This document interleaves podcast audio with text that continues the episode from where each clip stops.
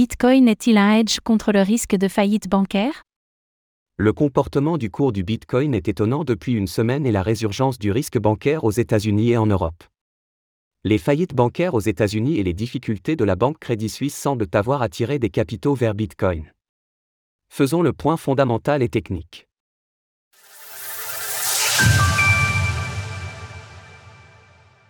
La chute des valeurs bancaires US et européennes soutient le Bitcoin.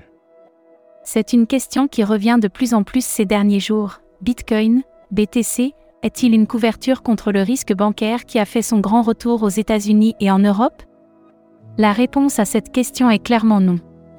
Par contre, les faillites bancaires US et les difficultés énormes de Crédit Suisse, qui au passage sont très anciennes et qui va pouvoir emprunter 50 milliards auprès de la BNS, la Banque centrale de Suisse, ont généré un arbitrage favorable au marché crypto, essentiellement en faveur du cours du Bitcoin.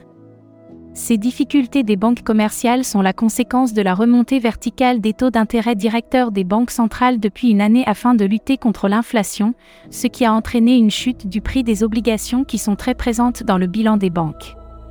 Bitcoin n'est pas un hedge contre le risque de faillite bancaire au sens où il n'est tout simplement pas comparable, Bitcoin n'est pas un établissement de dépôt, Bitcoin n'est pas un établissement de crédit, Bitcoin n'est pas un établissement d'investissement. En revanche, il est certain que Bitcoin ne peut pas faire faillite, sauf mise à l'arrêt du mining, un signe noir auquel il ne vaut mieux pas penser, et que toute personne détentrice de BTC peut les convertir à tout moment en monnaie fiduciaire. Bref, les fonds sont donc sécurisés, ce qu'il faut comparer à la soi-disante garantie bancaire européenne des 100 000 euros par compte bancaire. In fine, le cours du Bitcoin a rejoint depuis une semaine le groupe des actifs financiers considérés comme ayant un aspect refuge, au même titre que l'or, l'argent métal ou encore le franc suisse sur le marché d'échange.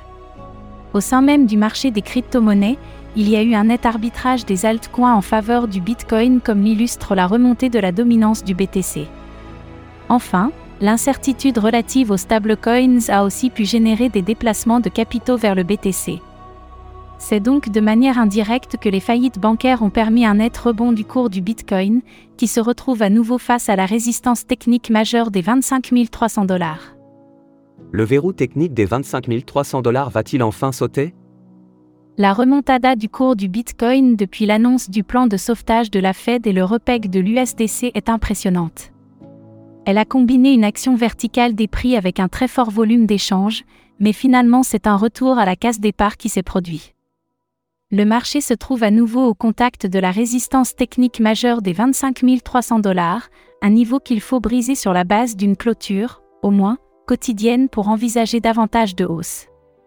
Si la résistance est franchie, le marché ira combler un gap baissier ouvert entre 27 000 dollars et 29 000 dollars. En cas de nouvel échec, le trading range 20 000 bar 25 000 dollars continuera de se déployer.